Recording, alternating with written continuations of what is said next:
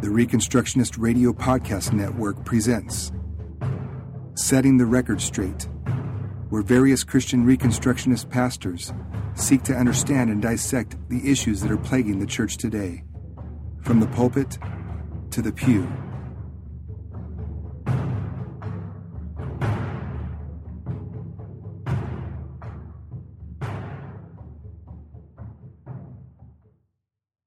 Hello, and welcome to another edition of Setting the Record Straight, a podcast of Reconstructionist Radio. I'm Jason Garwood, and I'm your host for this episode. I serve as lead pastor of Colwood Church in Caro, Michigan. I am husband to Mary and father to three children. Thanks for listening. Be sure to check out our Facebook page so you can interact with us on any questions you may have. Let's begin. I'm convinced of something now more than ever we need more preaching from the law of God. Now, I know, I know, I, I can hear the critics now. No, we, we need more grace preaching. Uh, we can't submit ourselves to the yoke of the law. Uh, we need more free grace, more gospel centered preaching. Setting aside the problem of pietism and some of those sentiments, I understand what you're saying. I get why people react the way they do to this sort of notion. For quite a long time now, evangelicalism has gotten along just fine without God's law, after all. Aren't we freed from its chains? Isn't the law done and gone now that Christ has come? Jesus said that he fulfilled it. Doesn't that mean we are no longer obligated to it? Because many people foolishly believe these things, I see why people are often left with a sense of bewilderment when someone suggests that we need more law preaching. For reasons stemming from Pelagianism to pietistic dualism, the general pulse of the evangelical church is one of disdain towards the law of God. That was then, this is now, is the general quip. When pushback comes from suggesting that we preach more law, it usually stems, in my experience, from ignorance. People just don't have a proper biblical theology for understanding God's law, God's Torah, His instruction. All the more reason to have clarity on it. Of course, such foolish aphorisms of dismissal tend to be void of any meaningful exegesis. Couple that with a belligerent unwillingness to even consider what is being said, and you have a disaster on your hands. There are many typical statements made by those who eschew the law of God. Jesus fulfilled it. We don't need it. That was for ancient Israel, not us. Um, we're, we're New Testament Christians. Love is what Christ demands, not law. Um, they had to earn their salvation. We don't now. Therefore, the law is over with. Um, law keeping is legalism, and so on and so forth. Welcome to typical evangelicalism. So there you have it. We are swimming in a cesspool of cultural immorality. By and large, the secular humanists have taken over, and here we are, Christians who no longer have the front row seat at the town square meeting. From sodomite marriage to the ever increasing problem of statism, we are now at an interesting crossroads. Is there a place for preaching the law in our pulpits? Is there a churchgoer who, like David, can say, Oh, how I love your law! It is my meditation all the day. Is there a need for clarity on the law of God? If so, who will listen? He who has ears to hear, let him hear. My main thesis for this episode is simple. We need more preaching of the law of God. Yes, that's from the pulpits. We also need people in the pew who long to know the law of God, too.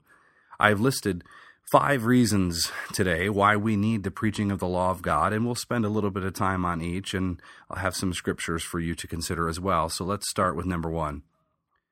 We need the preaching of the law of God so that we understand the character of God. I'll say it again. We need the preaching of the law of God so that we understand the character of God. The Creator God is the unchanging, infinite God.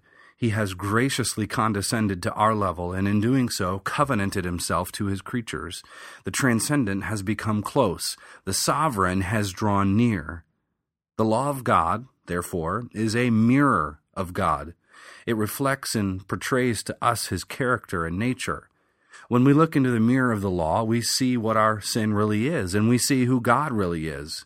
James 1 22 to 25 reads, but be doers of the word and not hearers only, deceiving yourselves. For if anyone is a hearer of the word and not a doer. He is like a man who looks intently at his natural face in a mirror, for he looks at himself and goes away at once, forgets what he looks like. He forgets what he looks like. But the one who looks into the perfect law, the law of liberty, and perseveres, being no hearer who forgets, but a doer who acts, he will be blessed in his doing. The law is a mirror. The law shows us the way of liberty and self government under God. Why? Because it shows us what God is like. Jesus said in Luke 18, verse 19, that no one is good except God alone. We then read in Romans 7:12 that the law is holy and the commandment is holy and righteous and good. Did you catch that? God is good. The law is good. God is holy. The law is holy. God is just. The law of God is just. Deuteronomy 32 verse 4 says, The rock, his work is perfect, for all his ways are justice. A God of faithfulness and without iniquity, just and upright is he. God is just, God is truth. What else is just and what else is truth? Well, the Bible tells us Psalm 119, 142 declares that God's, quote, law is true, end quote. Psalm 119, verse 151 affirms that God's commandments are true. Why are they true? Because God is true. They go hand in hand. Genesis 21:33 declares that God is the everlasting God. He is the eternal one. Guess what else is eternal? You guessed it, the law of God. Psalm 111, 7 to 8 says, The works of his hands are faithful and just. All his precepts are trustworthy. They are established forever and ever to be performed with faithfulness and uprightness. The point is, we have churches full of people who simply do not know God. They don't know God because they don't know his law in a time when the holiness of God is downplayed in an effort to be relevant and hip and cool and what have you, we have literally shunned the character of God by rejecting his law word. How can one claim to know God, yet not know his law? The answer? They fashion a God in their own image. Well, my God would never demand such a tyrannical thing like law. Well, yes, you're right. That's because you've made a God just like yourself, and that will send you to hell forever. So we need the preaching of the law of God so that we understand the character of God. But number two, we also need the preaching of the law of God so that we know how to apply God's demands. We need it so that we can apply God's demands. Now, contrary to the easy believism of evangelical America, the gospel message demands that you slay yourself by taking up your cross and following Jesus. If you want to keep your life for eternity, you have to lose it now, which means that the demand of the law is no more or less than the demand of the gospel. Yes, we are saved by grace through faith, but as we'll see shortly, that doesn't mean the law is now null and void. When we look at the entirety of the Word of God, we quickly come to realize that the law of God does demand something. It demands complete and utter holiness. Leviticus chapter 11 verse 44 for example says consecrate yourselves therefore and be holy for I am holy. The demand that God has for sinners is perfect sanctification. God wants his people to ethically line up to his law word without fault. And Jesus says the same thing in Matthew 5:48, you therefore must be perfect as your heavenly Father is perfect. Of course, what the law demands, only the gospel can provide. Thanks be to God. But the application of God's demands on us is found in the law of God. The law is man's tool of dominion. We know that. We, we are to use it in society to expand the kingdom of God through all institutions and governments uh, self, family, church, and state. We'll get back to that in a minute. When we see what the law requires, we get to, because of the gospel, use it for God's glory. John Gresham Machen once said, The gospel does not abrogate God's law, but it makes men love it with all their hearts. When a man's heart has been changed by the gospel, he begins to love the law because it is through loving the law that men know how to implement what God demands from them. Magistrates know how to govern, fathers know how to disciple their children, and churches know how to carry out their duties. So we need preaching from the law of God so that we know how to apply what God demands. Third thing, we need the preaching of the law of God so we understand the fullness of the gospel a man who has no need for the gospel has no need for the law either, for the two go hand in hand. Machen again writes, a new and more powerful proclamation of the law is perhaps the most pressing need of the hour. Men would have little difficulty with the gospel if they had only learned the lesson of the law. In other words, you don't really know the fullness of the gospel message, both its application and its beauty, until you have grasped the law. For the law brings about a consciousness of sin. When, when we see and feel the weight of God's demands on our lives, we then get to see just how impossible it is without the good news of Christ's kingdom agenda. Machen says again, a low view of the law always brings legalism in religion. A high view of the law makes a man a seeker after grace.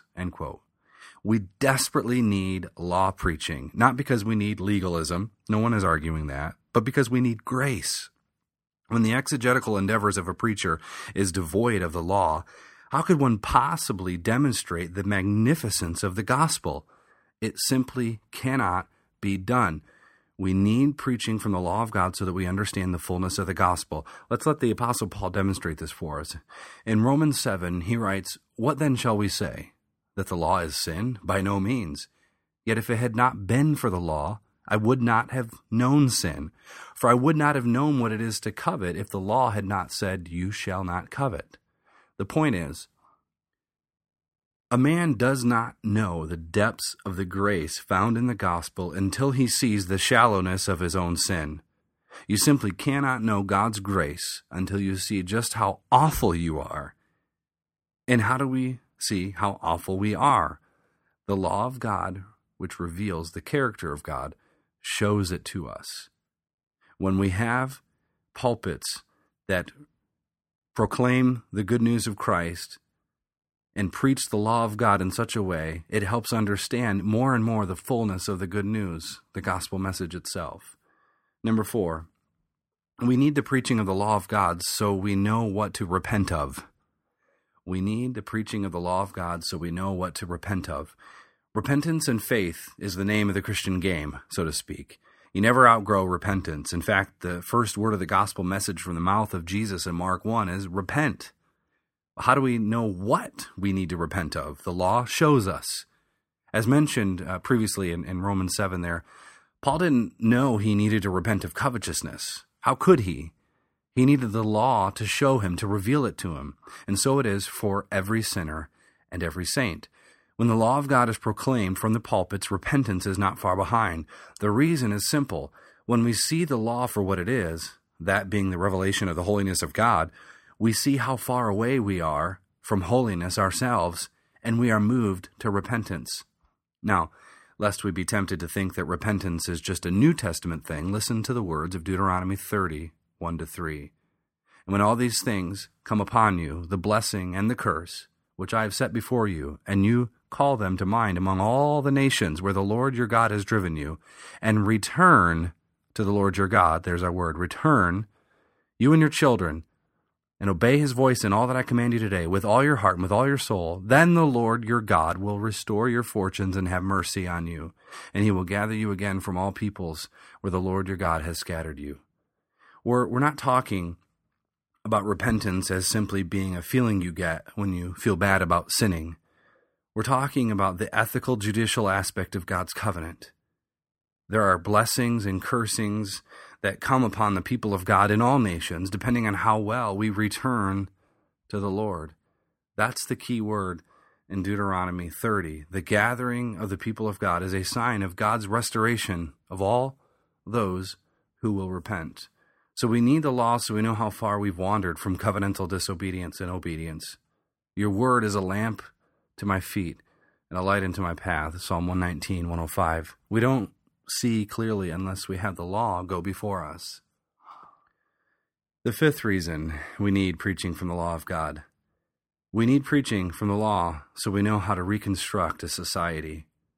This wouldn't be Reconstructionist radio if I didn't mention this. We need preaching of the law of God so we know how to reconstruct a society.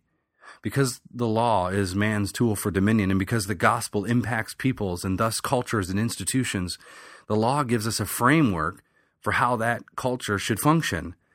If, according to Romans 13, the, the civil magistrate is it's God's covenantal head for the state, and he is to govern according to God's will, being under God's command and authority, what standard is he to look to?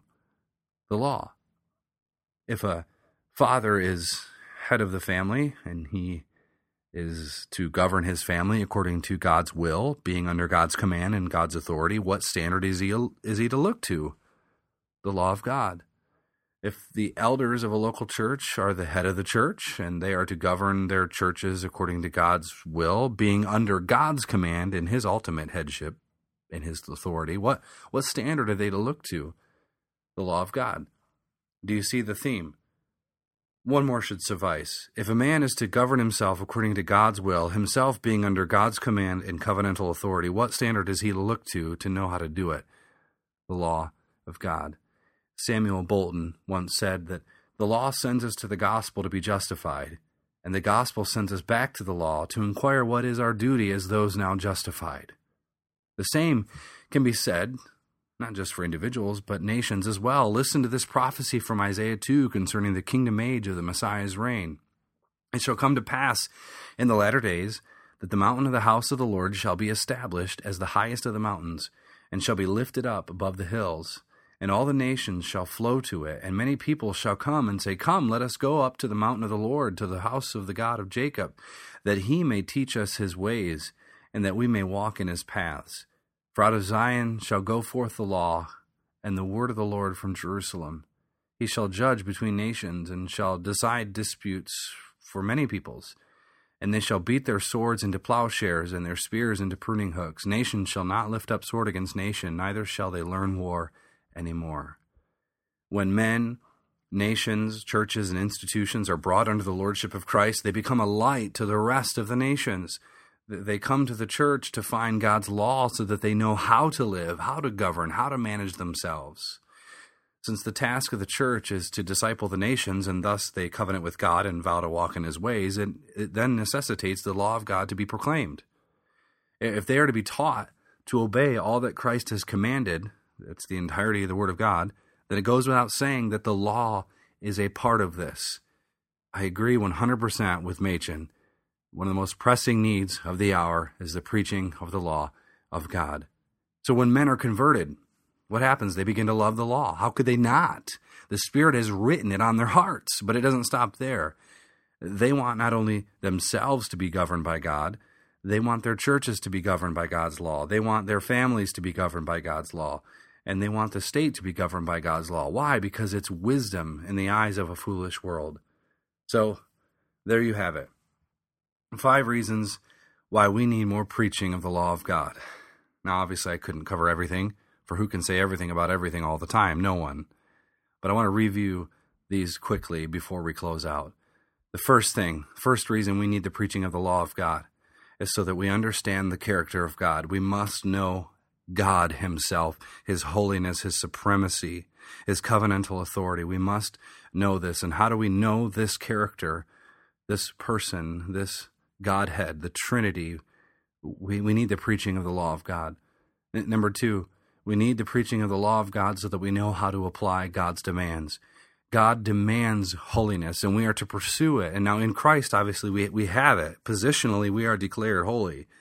And yet, we work that out in history as men who are governed by God's Holy Spirit, um, who points us to the law to know how to apply God's demands in our own lives. Number three, we need the preaching of the law of God so we understand the fullness of the gospel. The good news is never good news if we don't understand how bad the bad news is. And the bad news is, well, we've sinned against God. We have entirely turned our backs from Him, and we must repent and turn to Him. And when we feel the weight of our sin and we see it because of the, the preaching of the law of God, then we understand the fullness of the gospel. And those two things go hand in hand, they aren't um, opposites. Number four, um, we need the preaching of the law of God so we know what to repent of. Some of these obviously go together, but we need to know what to repent of. What do we what do we to turn from? Well, we turn from violating his law. And, and lastly, we need the preaching of the law of God so we know how to reconstruct a society. The law of God is man's tool for dominion. We are to use it to expand the kingdom glory of our Lord Jesus Christ, our King. So, those are the five reasons we need the preaching of the law of God. My name is Jason Garwood, and uh, I want to thank you for, for joining me for these few minutes. And I pray that you take these tools and you use them for God's glory. And I want to just remind you check out our Facebook pages. We have some pages for all of our various stations for setting the record straight and so on and so forth. Um, you can go in there. There's also a Reconstructionist Radio um, group where we have some dialogue and different things in there. So I want to invite you to join us on there. We'd love to hear from you. Um, you can ask questions, and if you have any ideas for things you'd like for us to um, to cover, we would love that. We would be more than happy to to hear that from you. So, grace and peace to you all. May the Lord bless you this week, and may we seek to implement the crown rights of King Jesus um, as people under God, individuals under God, as um, families, also in our churches, and let us contend for the faith that's been delivered to us, especially out in the public square. So, thanks again. Grace and peace.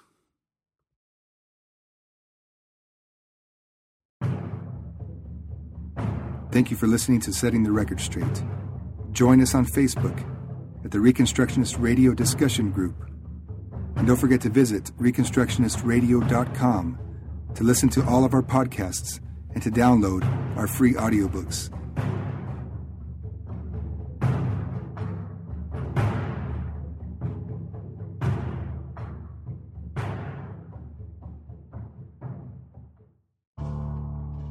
Reconstructionist Radio Podcast Network brings to you a complete lineup of podcasts where you will hear practical and tactical theology. Our desire is not simply that you consume our shows, but that you also live out your faith in every area of life. We can talk all day long about these things, but if we fail to put them into practice, then we fail as ambassadors of Jesus Christ our King. Subscribe now to your favorite Reconstructionist Radio Podcast Network shows, or you can subscribe to the Reconstructionist Radio Master Feed where all of the content we produce, including the audiobooks and audio articles, will pop up as soon as they are available. And don't forget to visit ReconstructionistRadio.com to volunteer as a narrator or to partner with this ministry financially. May the Holy Spirit stir you into action for Christ and His kingdom